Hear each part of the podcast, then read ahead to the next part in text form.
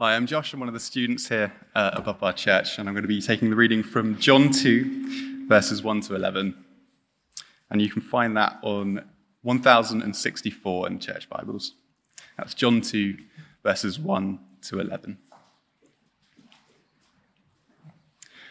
On the third day, a wedding took place at Cana in Galilee. Jesus' mother was there, and Jesus and his disciples had also been invited to the wedding. When the wine was gone, Jesus' mother said to him, "They have no more wine." "Woman, why do you involve me?"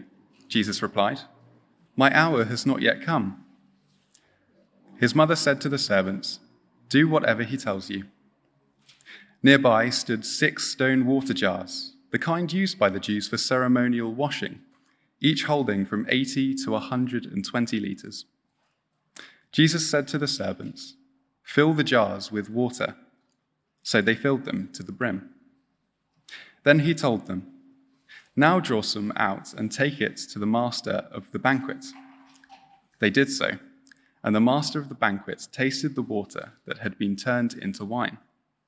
He did not realize where it had come from, though the servants who had drawn from the water knew. Then he called the bridegroom aside and said, Everyone brings out the choice wine first, and then the cheaper wine, after the guests have had too much to drink.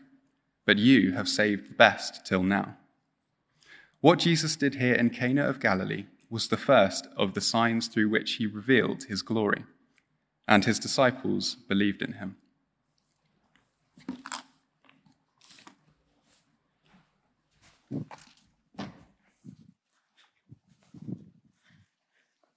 Thank you very much, Josh. It'd be great if you can have that bit of the Bible open in front of you one way or another for the next little while as we explore it together. Hi, my name's John Rizboudjo, one of the ministers here, and it's great to see you here this evening. I really like kind of surprising, kind of quirky facts. We got a new game for Christmas called More or Less, where you get these kind of unexpected facts. Like, for example, if you had to guess total population of ants times average weight across the whole world of ants, is that greater or less than the total number of people times their average weight? Which do you think? Who's got the biggest biomass, the ants or the people? Hands up for ants? Hands up for people? Okay, the ants have it, and you're right, quite right.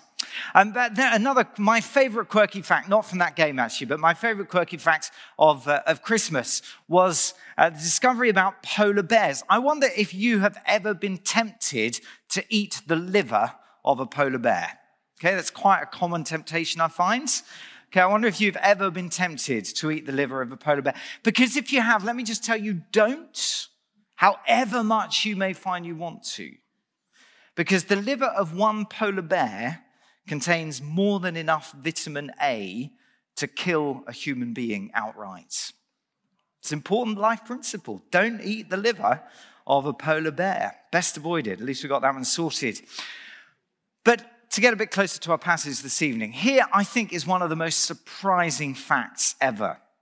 It's this, that the most influential spiritual leader of all history chose a wedding as the setting for his first miracle, rescued that wedding by the miracle, and strangest of all, did it by producing 120 gallons of fantastic wine after the guests had already had plenty to drink. That is astonishing. And it's all pretty dramatic when you read the story, isn't it? You know, big wedding party, big crisis about the wine, huge embarrassment for the family, dramatic, lavish rescue by Jesus, then loads of wine and everybody saying how fantastic it is. What a story. It just blows just about every stereotype of Jesus you or I have ever had. Maybe he's not quite the person that we think he is. See, our traditional religious spoil sport view of Jesus might make us think that, frankly, he'd be rather disapproving and a bit out of place in the prolonged, exuberant celebrations of a first-century wedding where the wine was flowing. But no, Jesus is there. He seems to be enjoying it. And he turns this ancient wedding into the banquet of the century as he shows up with 120 gallons of fantastic wine. Extraordinary. What's this all about? Does it matter? Or is it just a quirky fact of history? I want us to think about four things to get into the passage this evening. The first is just to think about that wedding that Jesus rescued in Cana of Galilee, which was home turf for Jesus. And the wedding party is in full swing when disaster strikes. The wine runs out. No! Now, responsibility for the supply of wine lies with the bridegroom and the kind of host, the party master. And in this kind of culture, which is very oriented around honor and shame, running out of wine for all your guests, that's just a no-no. That just mustn't happen. This is a huge embarrassment.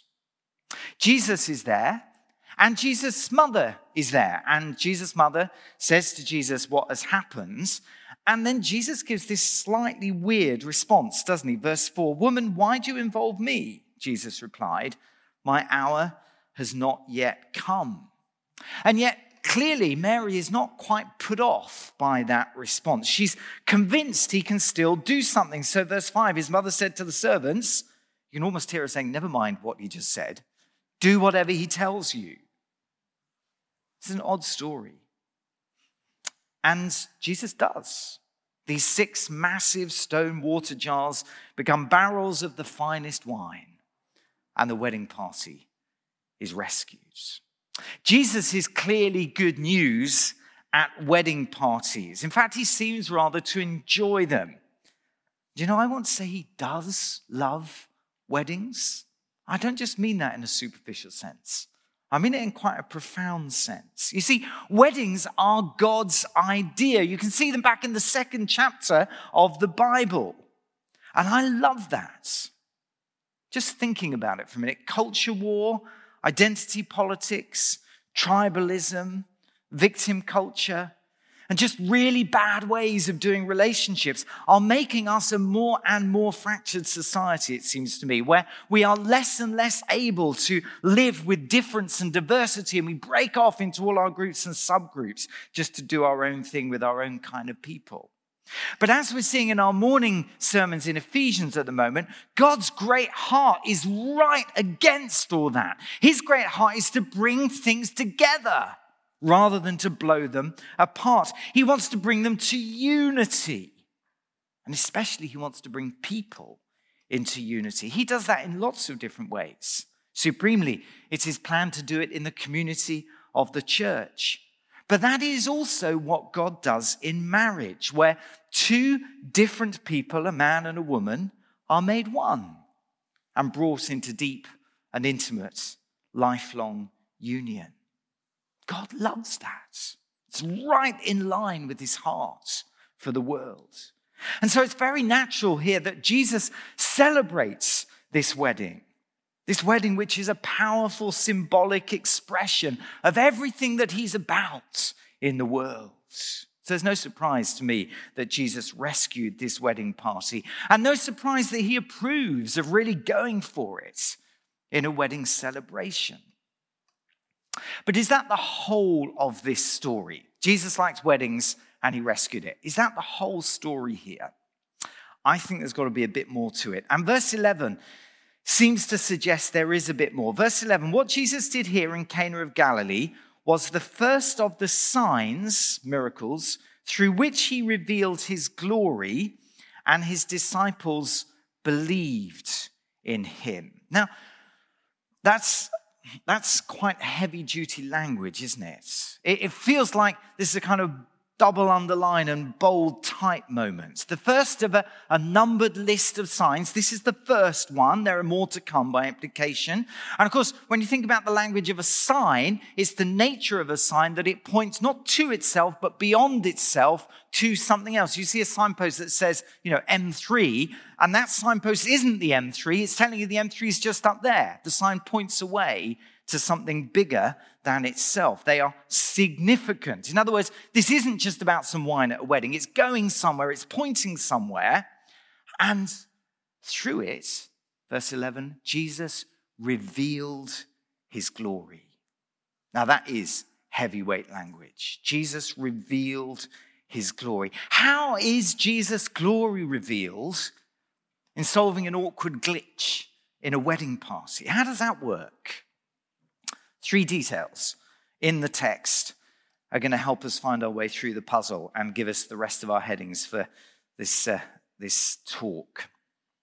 First one is there in verse 4, in that odd response that Jesus gave to his mother. Verse 4 again, "Woman," Jesus said, "why do you involve me? For my hour has not yet come." Now, is that a put down to Mary? Sounds a bit like it. People tell us that in the original language, it didn't sound insulting to say woman. That's just kind of the way they spoke. So it may be not exactly rude, but it seems to be telling her to back off at least, doesn't it? So is it a put down? And is it dishonest? I mean, did you notice he questions his involvement because it's not yet his time, his hour, and then he does the miracle anyway. What's that about? Well, I want to suggest to you, it wasn't dishonest and it wasn't a put down. The point of Jesus' question, here's the first key thing, was that this wedding, although great, was not the ultimate wedding, not the most important wedding. See, when you go to a wedding, I think many of us find ourselves thinking about our wedding. That might be memories of our wedding in the past or hopes for what we might imagine will be our wedding in the future. Maybe not everybody, but many will find that at a wedding. And I think Jesus is thinking of his wedding as he rescues this one. My time has not yet come. This isn't the real wedding. This isn't the ultimate one.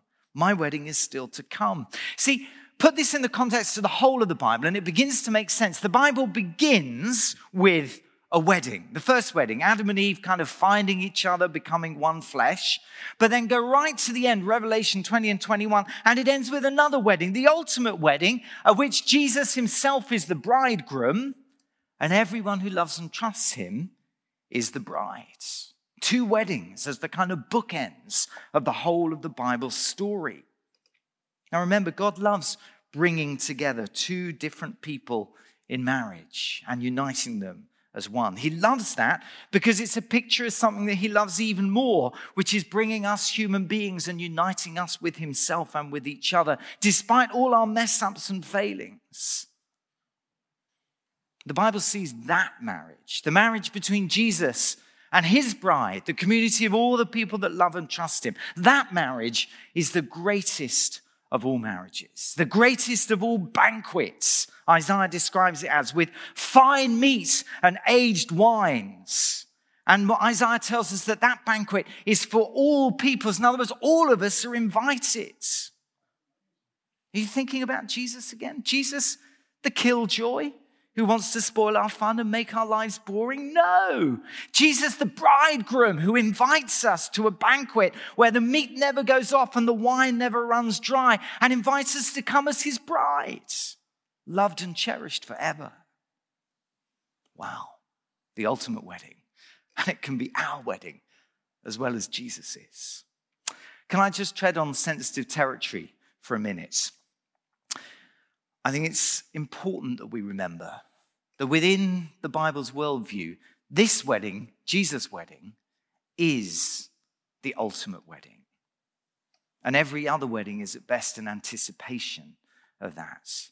Because you see, one of the big lies of our culture is that marriage now, or more particularly sex now, is the big thing, the goal of living, the nearest we human beings get to touching transcendence now that we've forgotten God. But that creates a profound problem because not all of us do marry. Not all of us do have a sexual relationship for all kinds of reasons. And in the worldview around us, that means that for a lot of us, it feels like we're constantly being told that our human experience and identity are just not matching up and are severely lacking. Do you see the point? Added to that, marriage here, though wonderful and good, is limited. Every marriage falls short of our romantic ideals in some respect. And actually, many marriages are challenging, sometimes painful, and marriages end because people die, or sometimes because a marriage is broken. See, invest all your hopes in the marriage and sex now box, and you're exposing yourself to the possibility of very deep pain and searing disappointment. You see how important this actually is. There's got to be something else, something even more important than sex, even more important than marriage, something offered to every human being, whether single, married, gay, straight, black, white, rich, or poor. There's got to be something else. And Jesus is saying there is.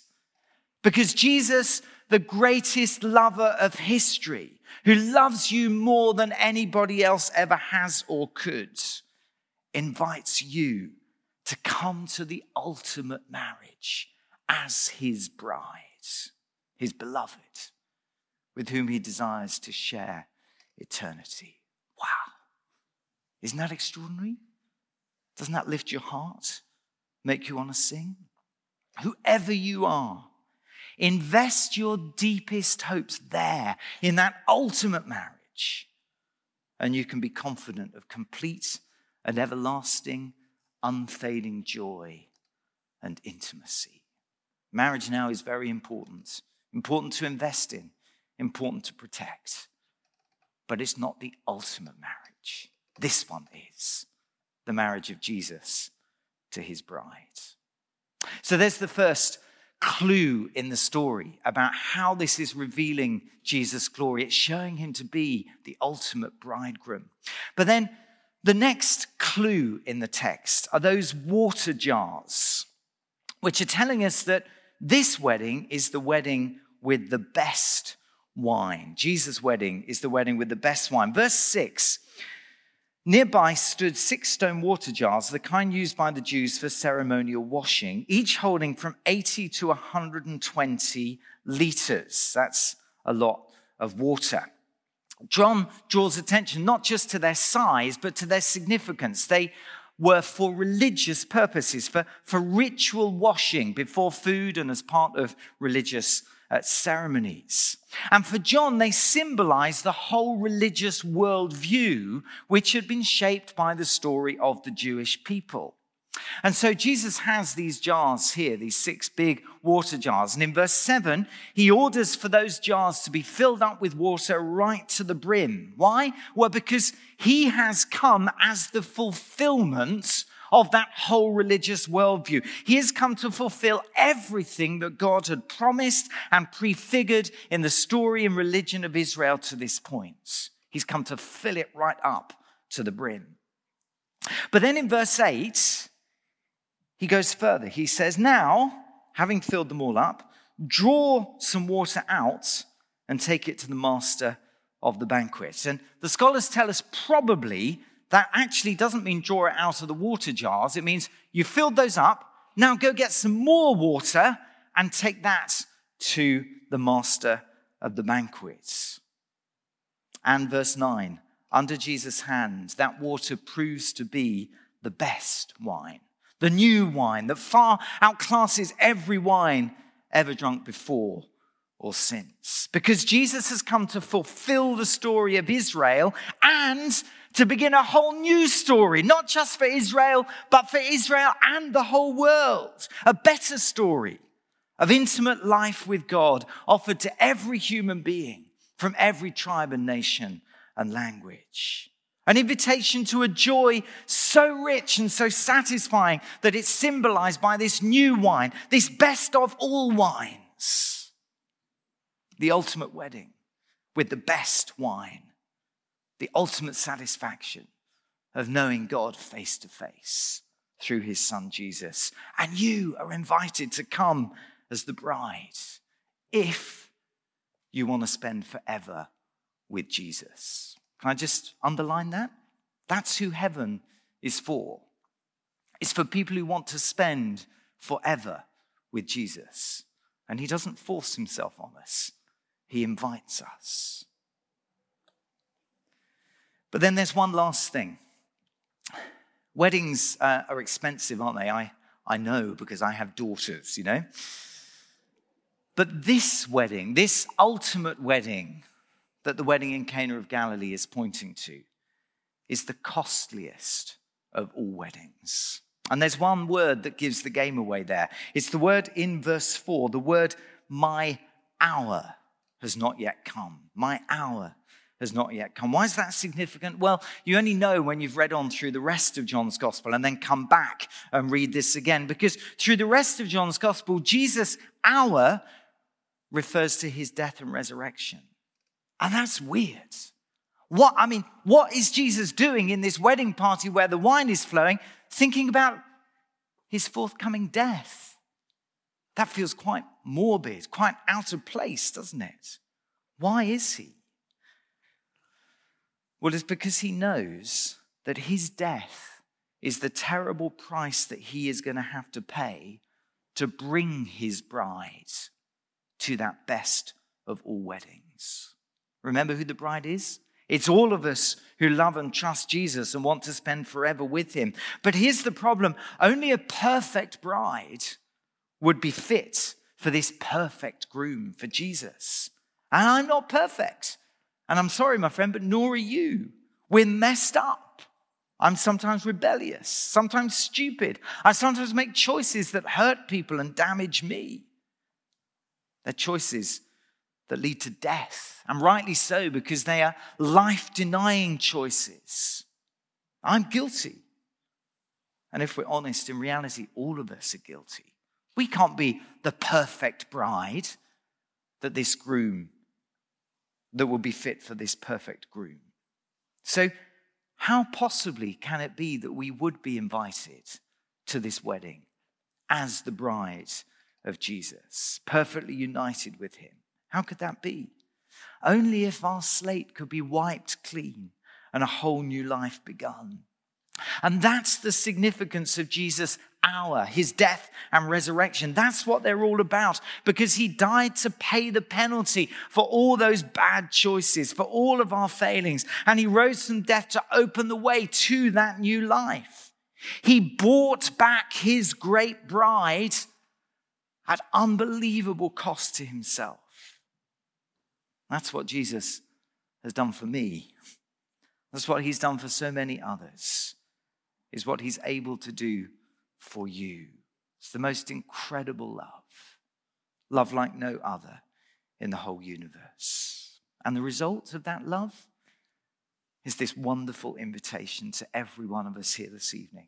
An invitation to the greatest banquet of all time, the greatest wedding ever envisaged, to eternal life in relationship with God through his son Jesus, in a perfect joy that never gets boring and that lasts forever and only increases in its satisfaction and intensity. So my friend, please don't invest all of your life and all of your hope in the temporary thrills of our culture, when what is offered to you by Jesus is eternal joy in a relationship of perfect intimacy and delight with Jesus, the greatest lover of all. His wedding is the wedding to end all other weddings. It's the ultimate wedding with the finest food and the very best wine that never runs dry. And he paid this unimaginable cost to give you your invitation, because he loves you so dearly. This evening, that invitation is in your hand. It's given to you. And the bridegroom wants to know, will you come? We're going to just pray for a moment. Let's take a moment to be still and silent. And let's imagine that wedding invitation in our hands. Jesus reaching out to us, asking if we will come as his bride, put our trust in him, leave behind life without him, commit to following him, and have the rest of your life as an anticipation of the greatest wedding of all. What will you do with that invitation?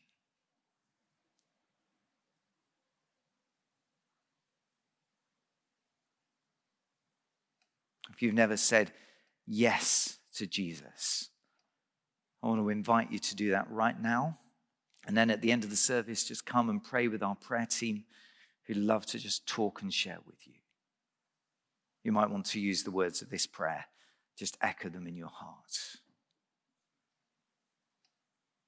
Lord Jesus,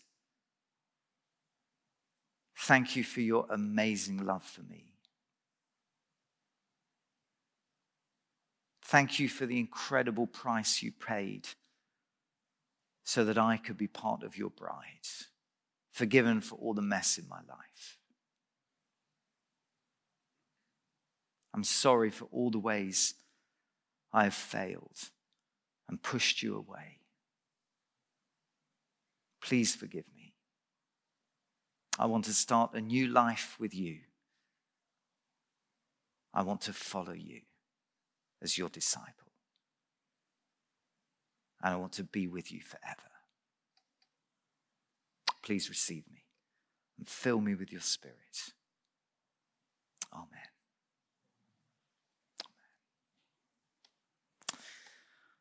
We're going to have a bit of time kind of reflecting on some of that and thinking about what actually it means for the way that we think about marriage and singleness in today's world as well. Bethan, thank you. Amazing. Thank you, John. I don't know about you, but I am incredibly challenged by that this evening. And yeah, we just want to have another reflection on this idea of marriage and the ultimate marriage. So I'm going to have a little interview. I'm going to invite my friend Sally up. And we're just going to chat through a few things about our views on marriage and how that has shaped us and changed. So Sally, welcome. Thank you for saying yes to this and doing this. Can you tell us a little bit about who you are and what you do? Sure. So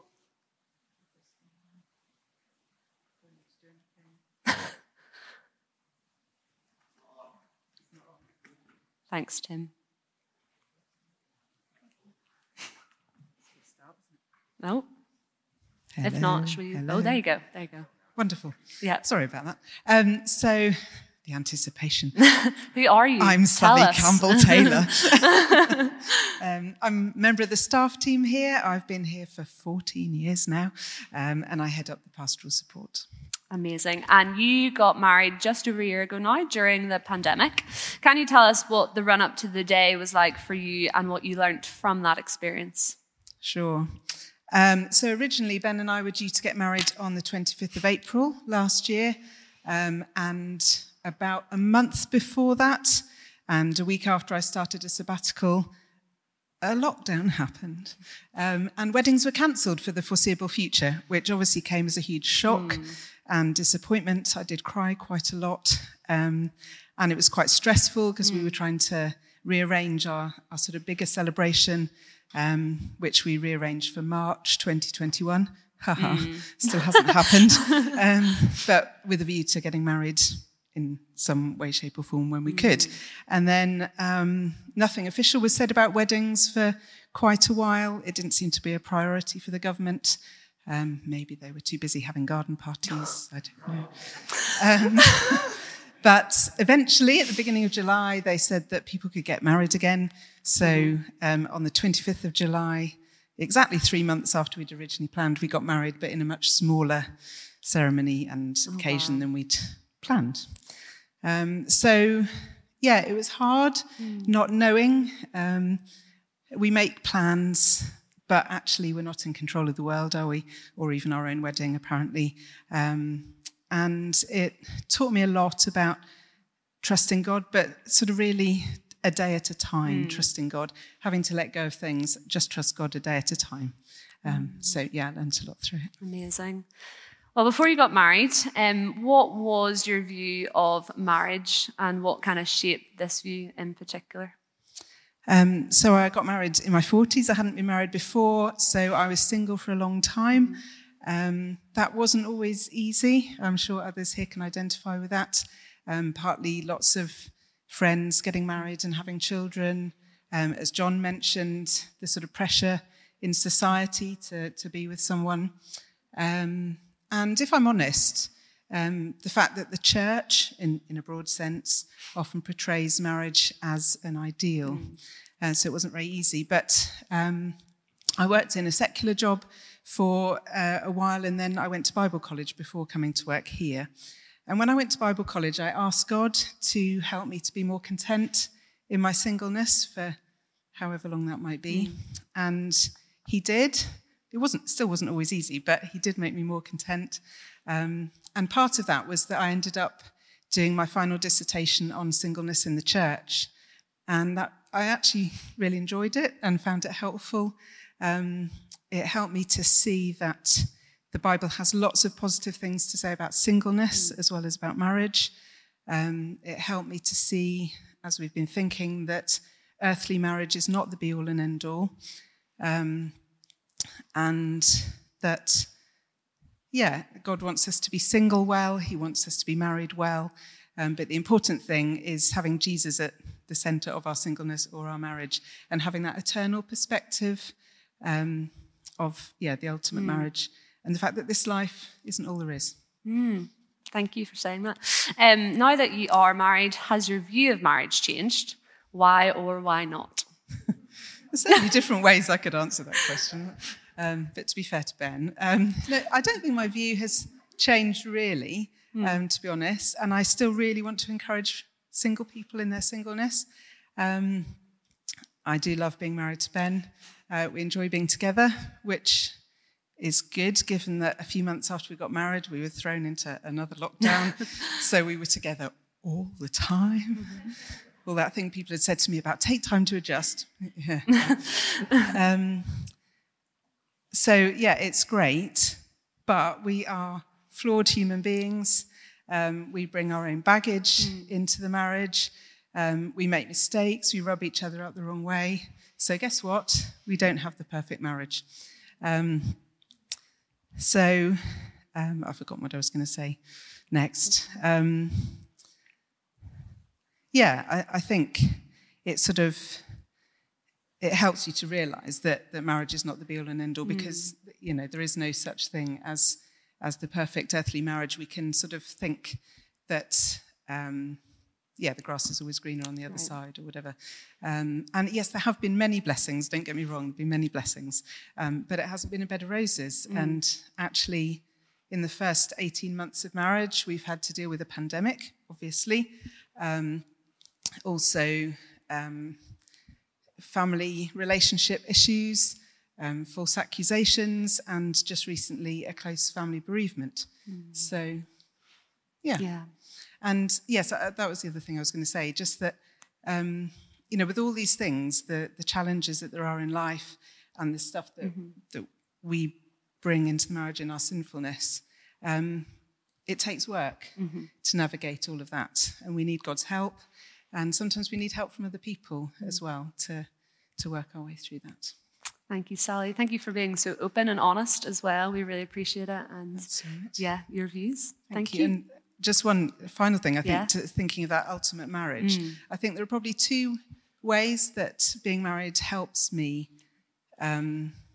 think about that. The challenges of being married that come along because we're sinful people living in a broken world, they help me to look forward to that ultimate marriage, which will be perfect when Jesus returns. But the joys of being married, of knowing and being known and enjoying one another, that gives me just a little glimpse, a foretaste of what that ultimate marriage will be like. Amazing. Thank you so much. I really appreciate it. Let's go. Thanks, Sally. Amazing. I hope that's encouraged you wherever you are with marriage or weddings. Certainly encouraged me.